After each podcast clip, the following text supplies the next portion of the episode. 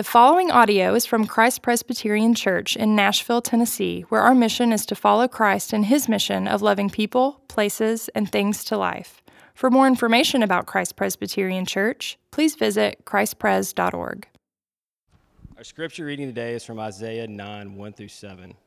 But there will be no gloom for her who is in anguish. In the former time, he brought into contempt the land of Zebulun and the land of Naphtali. But in a later time, he made glorious the way of the sea, the land beyond the Jordan, Galilee of the nations. The people who walked in darkness have seen a great light. Those who dwelt in a land of deep darkness, on them the light has shone. You have multiplied the nation, you have increased its joy. They rejoice before you as with the joy at harvest, as they are glad when they divide the spoil. For the yoke of his burden and the staff of his shoulder, the rod of his oppressor, you have broken as on the day of Midian. For every boot of the tramping warrior in the battle of tumult, and every garment rolled in blood will be burned as fuel for the fire. For to us a child is born, to us a son is given, and the government shall be upon his shoulder, and his name shall be called Wonderful Counselor, Almighty God, Everlasting Father, Prince of Peace. Of the increase of the government and of peace there will be no end, on the throne of David and over his kingdom, to establish it and to uphold it with justice and righteousness from this forth and forevermore. The zeal of the Lord of with hosts will do this. This is the word of the Lord. Thanks be to God. So, Will, where'd you go, man? I thought you were going to preach for me. That was fantastic. Good job, man. Oh my goodness, I love being here with y'all, and I love preaching here. But there's a part of me that when it's time to preach, there's a little bit of sadness comes into my heart because that means the music's over. Uh, Brett, and just oh my goodness, it's always so so lovely. I love it. Um, this is the word of the Lord. It is more to be desired than gold, even much fine gold. It is sweeter also than honey, and the drippings of the honeycomb. Would you join me in prayer, gracious Father? Um, what a father you are. Uh, we come this morning, uh, Lord, asking that, that you would give us grace, uh, that wherein uh, we fail, uh, we would see that Jesus on our behalf mightily prevails. And so, Holy Spirit, would you uh, give us understanding? Would you illumine this word to our understanding that we would see the gospel here and believe it afresh? For we ask it in the matchless name of Jesus, the seed who crushed the serpent's head in the Alpha and Omega. Amen.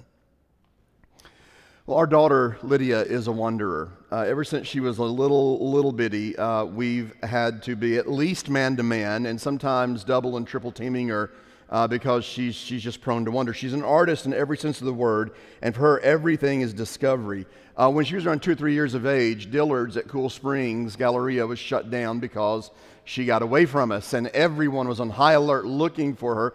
We found her in one of the dressing rooms, uh, admiring herself in one of those three-way mirror. She still does that to this day. She gets it from her mom, by the way, that, uh, that behavior there. But just, she just get lost. And we, we just always have to be, oh God, I got the microphone.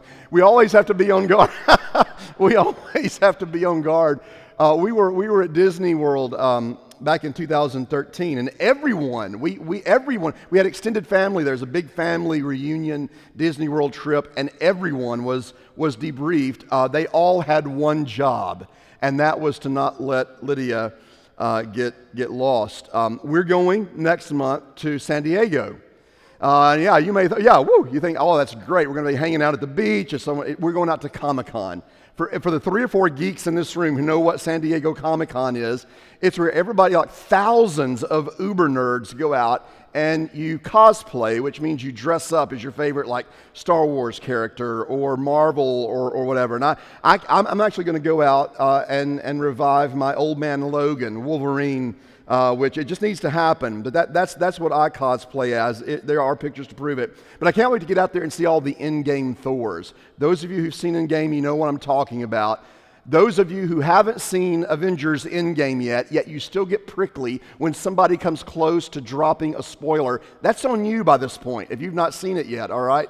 So I can't wait to get out there and see all of the Endgame Thors that, that, are, that are there. But um, Lydia's almost 16 now, um, and we're strongly considering having a, a tracking device implanted under her skin before we fly out there. We can just have it tied to an app on our phone. That way we can keep keep track of her. Prone to wonder. Right? We, we all are. Right? We all are prone to wonder. Um, Isaiah prophesied and wrote for some 40 plus years. Um, he, he prophesied and wrote and ministered from 740 BC because the opening verse tells us in the year King Uzziah died right? So we know from chapter 6, verse 1, and then you go back to chapter 1, verse 1, that that's around the time that Isaiah was, was ministering. And then he ministered and prophesied through a number of Israel's kings Jotham, Ahaz, Hezekiah.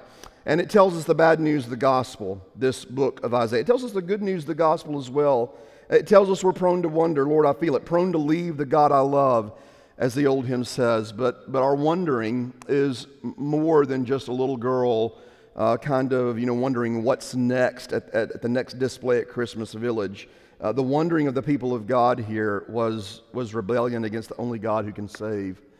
Uh, rebellion against the God who would, who would surely judge. Here in the context of Isaiah, we find a people who are oppressed. They are in gloom. They are walking in darkness. They are in the valley of the shadow of death. The people who have been walking in darkness, the text we just heard read.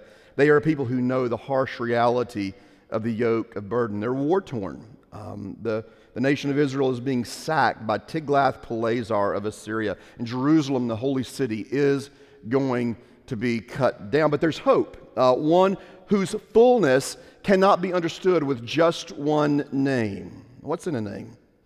Everything's in a name. Uh, R.C. Sproul tells a story of a seminary graduation, which are usually fairly impressive academic affairs.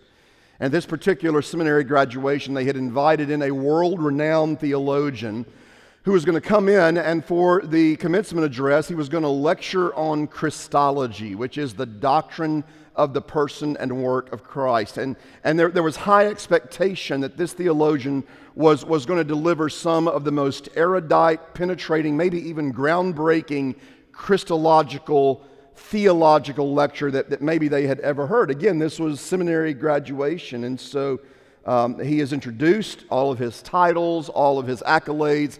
He gets up to the podium and he simply begins Savior, seed who would crush the serpent's head, Alpha and Omega, the Lord, Lily of the Valley Rose of Sharon.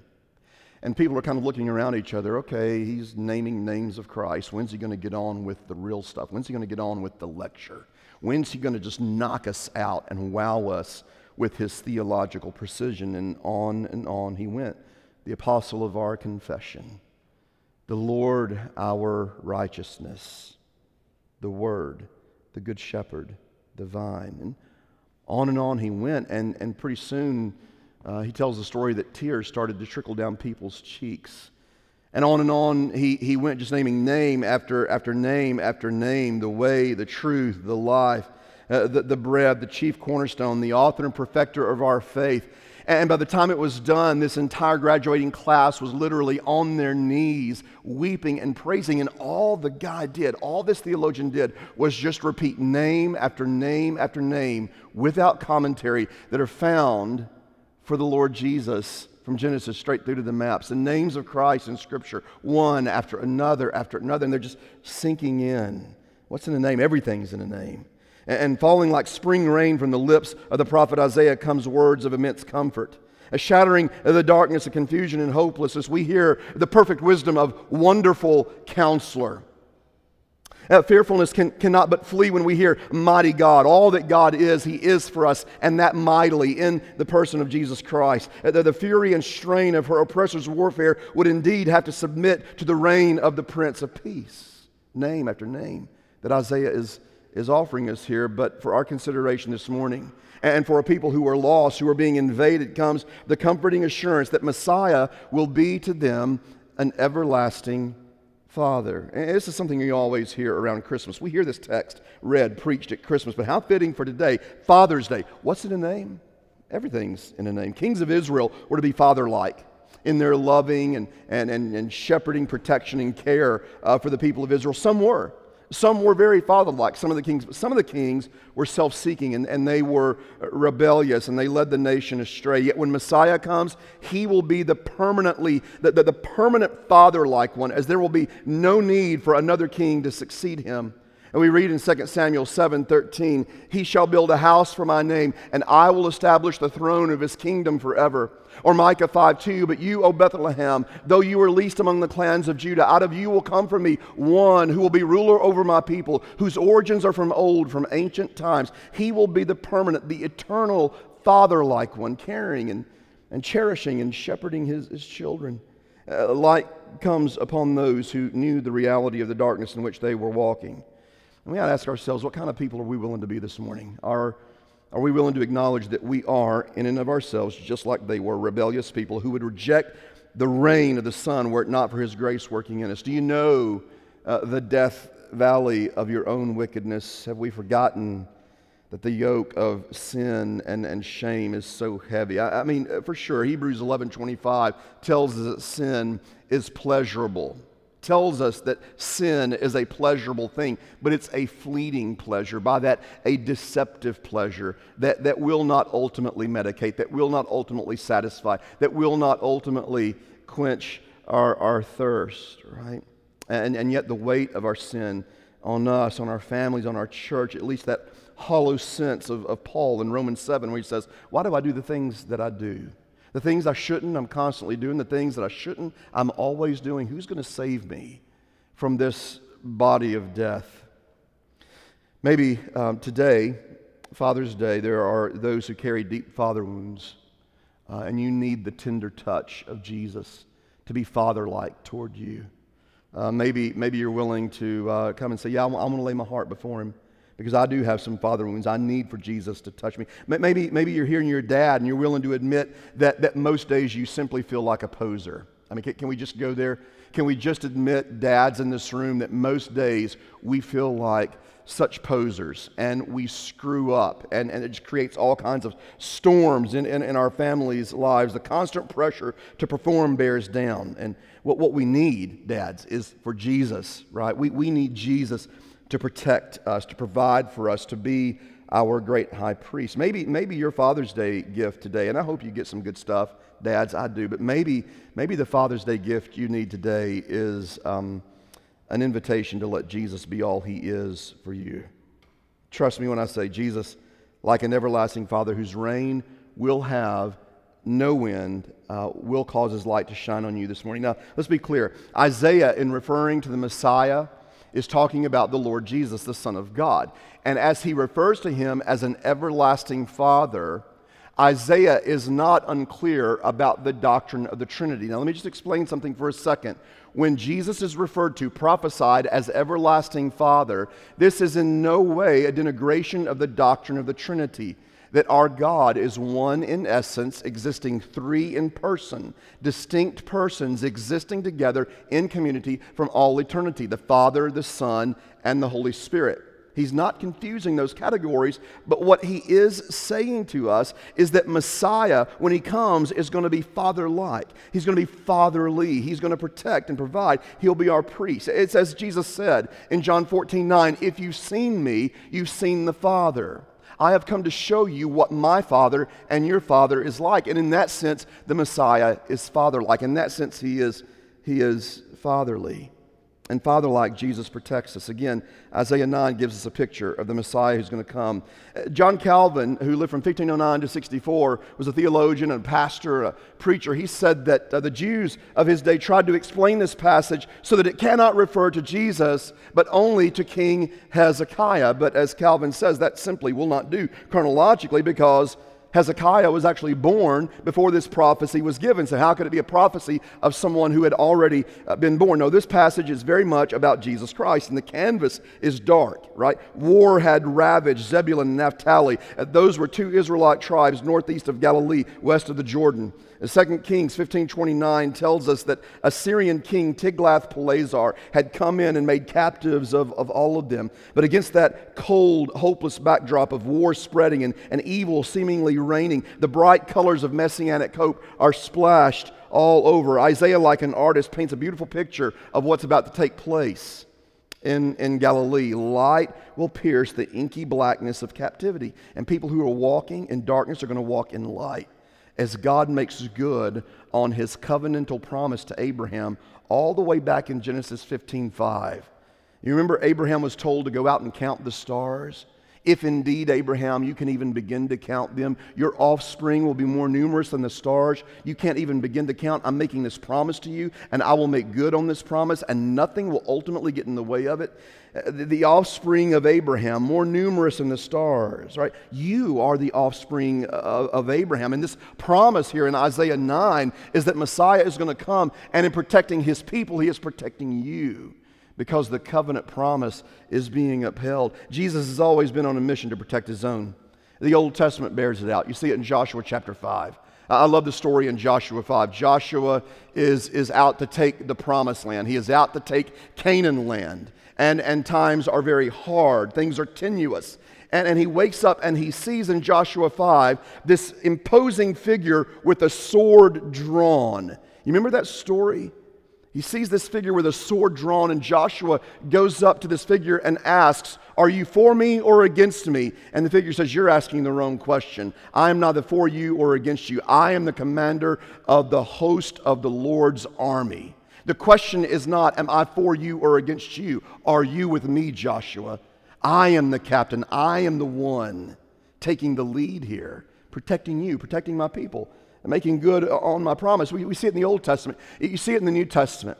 You turn to the Gospels, Matthew, Mark, Luke, and John, and, it, and you see in, in Matthew, uh, you, you, see these beautiful stories of Jesus in, in Matthew's Gospel, teaching sections, parables all over the place. But one of the things that I love about Mark and Luke is there's a similarity in the opening chapters of those two Gospels. Mark's a very quick Gospel. In fact, there's a word that appears some 27 times in Mark's Gospel in the Greek. It's euthus, and it means immediately or straight away. In other words, Mark is not going to let grass grow under Jesus' feet. He's just going from event to event, from story to story.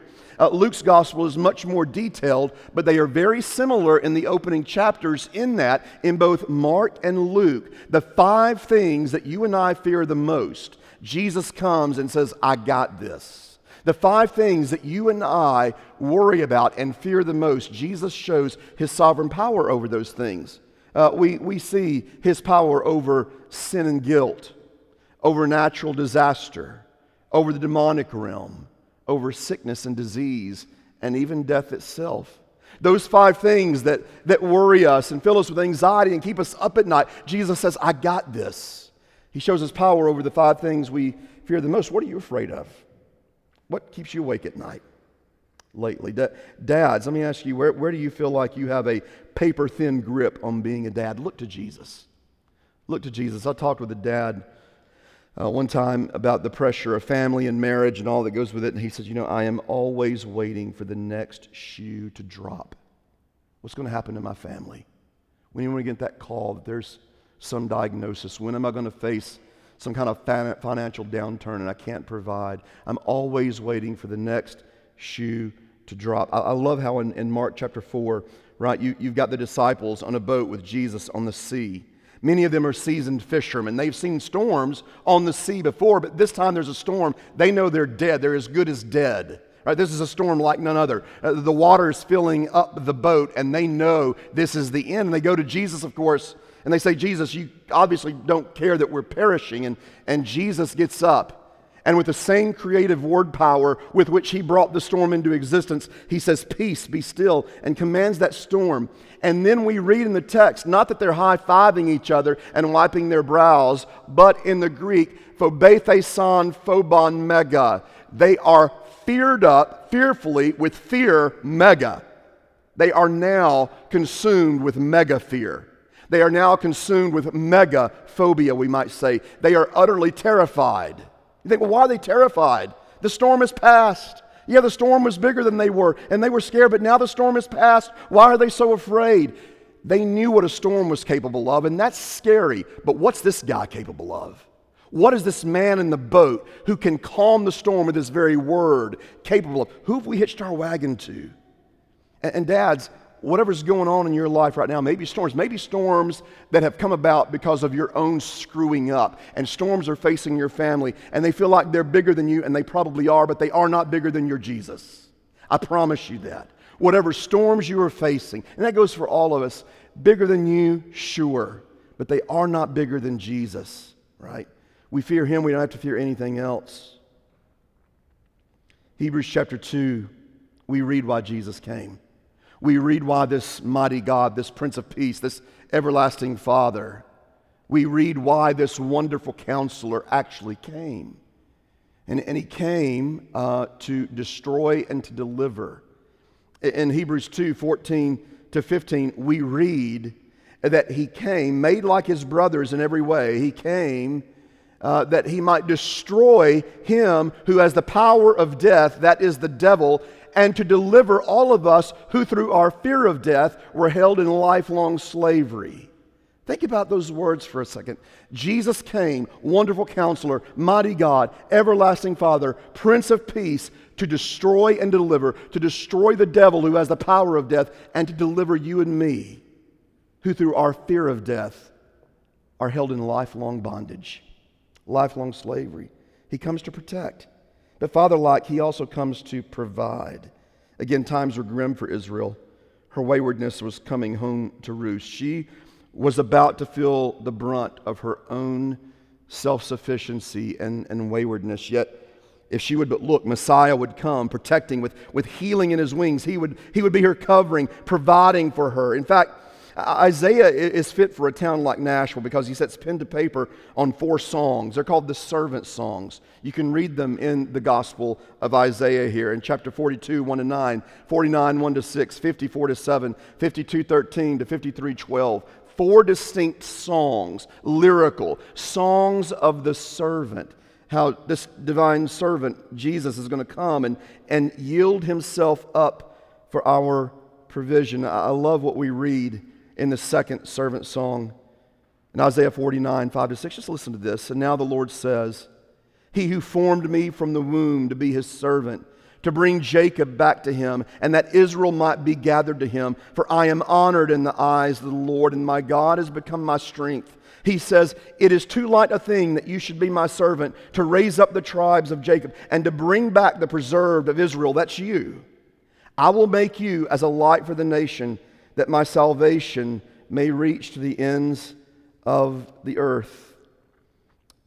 He provides for us. So every Sunday, my family goes, we'll do it this afternoon, to a little nursing home in Bellevue. We've been doing this now for about 18 years, uh, since the kids were babies. Um, and the residents at this nursing home in Bellevue all have some form of dementia or, or Alzheimer's. Um, uh, they, they are struggling to know what was, they are struggling to know what is. They are struggling to know who they were. They, they're struggling to know who they are. Um, and every Sunday, we, we sing hymns, and I preach a little, you know, two or three minute sermon, which y'all are probably thinking, you're capable of a two or three minute sermon?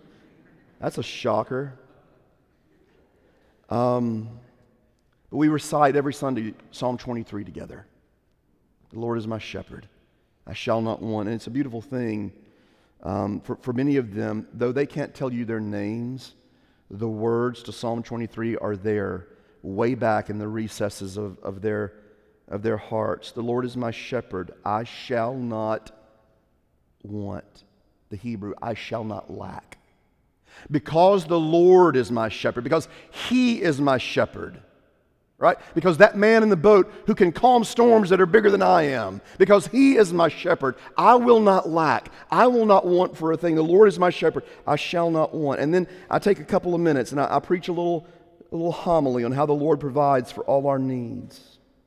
He will not let us stray forever. He woos us back to himself. What do you need from Jesus this morning? I mean, right where you sit, what do you need from Jesus this morning. Um, if you could have him just meet you at a corner table at Fido's or a corner booth at Corner Pub, and, and you could just sit across from him and say, Jesus, can you, Jesus, would, would you please, what would it be? Do you realize the access that is yours right where you are now? Hebrews 4 14 to 16. Therefore, since we have a great high priest. That's what makes it good news, right? If it just said, therefore, since there is a great high priest, that might be news. But it is good news because we have. He is ours. and we are his. Therefore, since we have a great high priest, Jesus, the Son of God, who has passed through the heavens, let us hold unswerving to the faith we profess. For we do not have a high priest who is unable to sympathize with our weaknesses. I love the old King James language there. We do not have a high priest untouched by the feelings of our infirmities you see, you feel your infirmities, you feel your weakness, you feel your paper thin grip on everything, and you are not alone. Jesus is not untouched by the feelings of your infirmities, for we do not have a high priest who is unable to sympathize with our weaknesses. It's good news that he doesn't scold us for our weaknesses, but he sympathizes with our weaknesses. We do not have a high priest who is unable to sympathize with our weaknesses, but one who has at all points been tempted, even as are we, yet was without sin. Therefore, let us approach boldly, not with arrogance, not with timidity, but with a holy, grace enabled boldness. Let us approach boldly the throne of grace that we may obtain mercy and find grace to help in our time of need. That, that provision, right? Father like, Jesus provides for us. I mean, let, let the text paint the picture. There was gloom, there was anguish, contempt, war, darkness, a yoke of burden. You see that in chapter 9, verses 1 and 2 and 4. But ever since Genesis 3:15, all the way back, third page of your Bible, Genesis 3:15, the promise of the seed who would crush the serpent's head. Theologians call it the proto evangelion or the proto gospel, the first gospel in the Bible. The first preaching of the gospel is Genesis 3:15. The seed of the woman will crush the head of the serpent Ever since Genesis 3:15, Messiah has been on the reverse of the curse. Israel's warfare would cease verse 5 when this prince of peace verse 6 is born. Their yoke of burden verse 4 will give way to a different kind of yoke that only Jesus, the father-like Messiah can provide. The yoke of which he speaks in Matthew 11, 28 to 30, come to me, all you who labor and are heavy laden, and I will give you rest. Take my yoke upon you and learn from me, for I am gentle and I am lowly in heart, and my yoke is easy, and my burden is light, and you will find rest for your soul. God's people will be freed from the yoke of Assyrian and Babylonian captivity. David Filson is going to be freed from the captivity that I have brought on myself by my own arrogance and willfulness and sinfulness. That's what the Messiah does. He, he takes the yokes that oppress us and replaces them with his yoke, a yoke of true rest. What oppresses you? What, what weighs you down, even as you sit there right now, looking good, looking fine, whatever, but, but inside, what's oppressing you? Um, some unrelenting sense of failure or despair or hopelessness. Jesus is lifting that yoke off of you right? Did we not sing earlier, Father like, He tends and spares us? Well, our feeble frame He knows. In His hand He gently bears us, rescues us from all our foes. Alleluia, alleluia. Widely as His mercy flows. He, he protects us, He provides for us. He's also a priest for us. Father like, He is a priest for us. In fact, go to Hebrews 2, right? I referenced it earlier, but but I just need you to read this. I need you to underline this. And if you're hesitant to underline in your Bible and make notes, go get yourself a Bible that you're willing to underline and make notes in, right? I just say that. Go back to Hebrews 2, right? In verse 11, we read that he is not ashamed to call you his sisters and his brothers. We, we read in verses 14 and following, he came to destroy the devil and deliver you. But I love what we read in verses 16 through 18. For surely it is not the angels that he helps, but he helps the offspring of Abraham. Remember, I told you that's who you were. Remember uh, that this whole promise in Isaiah 9 is God making good on his promise to Abraham all the way back at the beginning of your Bible in Genesis chapter 15, verse 5, that he is going to have an offspring from Abraham to be his own covenant people, and that is you. And so the wonderful counselor, the mighty God, the everlasting Father, the Prince of Peace has come to help not the angels, but the offspring of Abraham. And that is you and that is me because you are the Israel of God. For surely it is not the angels that he helps, but he helps the offspring of Abraham. Right? Think about that. As Paul says to us in his letters, over and again in a number of places. We who are Christ are Abraham's seed and heirs according to the promise. If you are Christ, then you are the true Israel of God. And you take a guy like me, I'm part Irish, part English, part Scottish, part Dutch, part Cherokee, and part redneck. Far as I know, biologically, there's not a drop of Jewish blood in me, but according to Scripture, I am the offspring of Abraham. For surely it is not the angels that he helps, but he helps the offspring of Abraham. Therefore, he had to be made like his brothers in every respect, so that he might become a merciful and faithful high priest in the service of God to make propitiation for the sins of the people.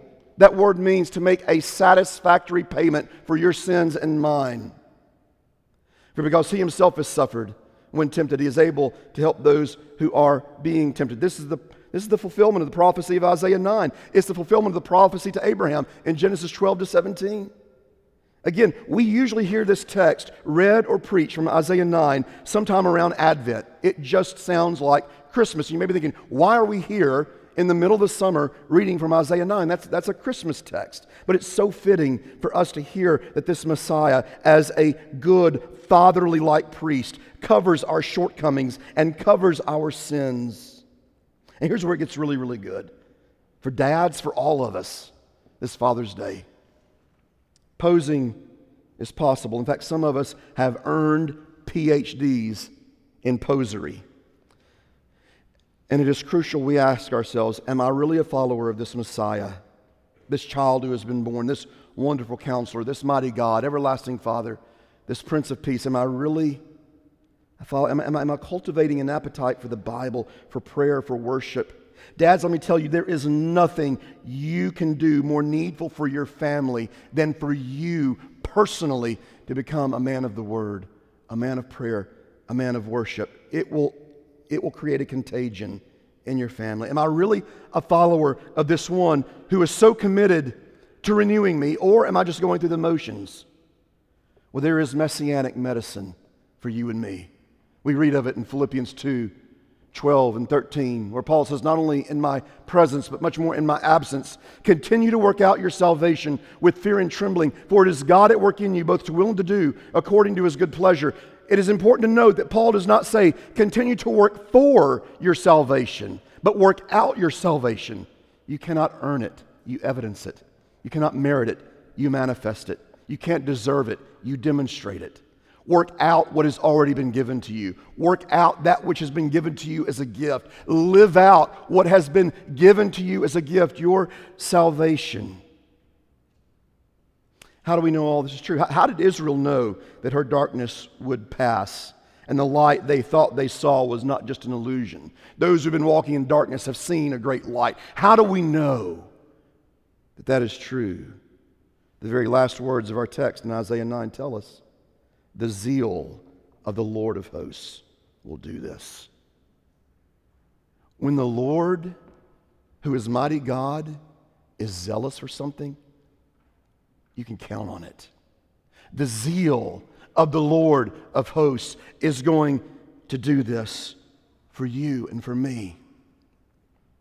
We have a dog. We have a couple dogs at home. We are their humble servants. One is a little cocker spaniel named Gabby, whose cuteness covers a multitude of sins, and she knows it. We have another dog named Zeke. He's part lab, part border collie, part pit bull. He's a handsome boy, and he loves, loves the Hallmark Channel. Not kidding. He sits transfixed when the Hallmark Channel is on. Um, he, he just loves a good, simple love story, an occasional rom com. If we watch a movie at home that has fight scenes and explosions, maybe a Marvel movie, he will literally get up and leave the living room, goes to our back bedroom, and we will come in there on that TV and turn on the Hallmark channel for him. I am not making this up. The other night we had a movie on, had explosions in it. He went and faced one of the walls with his back turned to us until we took him into the bedroom and turned on the Hallmark channel. He loves the Hallmark channel. Hallmark channel, for those of you who know, uh, those of you who watch the Hallmark channel, maybe there's some dudes in here unwilling to admit it. But you watch it too, right? And especially around Christmas because Hallmark Channel comes out with all their Christmas movies each year, and they're so popular that they've started showing one Christmas movie a week this year to celebrate their 10th anniversary. So we're not too far off, really, uh, to read this text this morning that's usually considered a Christmas text. The promise of a son born to us, a son given, so that we all, daughters and sons, can step out of the darkness into his marvelous light. For as another of Isaiah's servant songs teaches us to sing, in Isaiah chapter 53, verses 4 to 6, that he has come to be a priest for us. Surely he has borne our griefs and carried our sorrows. Yet we esteemed him stricken, smitten by God, and afflicted. But he was pierced for our transgressions, he was crushed for our iniquities. Upon him was a chastisement that brought us peace, and by his wounds we are healed. All we, like sheep, have gone astray. We've wandered. We've turned, every one of us, to our own way. Prone to wander. Lord, I feel it. Prone to leave the God I love. And the Lord has laid upon him the iniquity of us all. If you have gone astray this morning and you're losing heart because of it, then take heart. Jesus loves to go on a rescue mission for those who go astray. He has done one better than implanting a tracking device in you. He indwells you by His Holy Spirit. He knows you, He knows where your heart is, He knows what you're doing, what you shouldn't be doing. Yet He sympathizes with your weaknesses, doesn't scold you. And even now, He's wooing you, calling you home. He's calling you to a table of priestly provision spread, Psalm 23, verse 5, in the presence of your enemies. The world, the flesh, and the devil, which accuses your soul all the while, can only look on in utter defeat and watch as your great high priest and mighty God and everlasting Father, Jesus Christ, says, Daughters and sons, it's time for supper. Prepare your hearts for the Holy Supper. Gracious Father.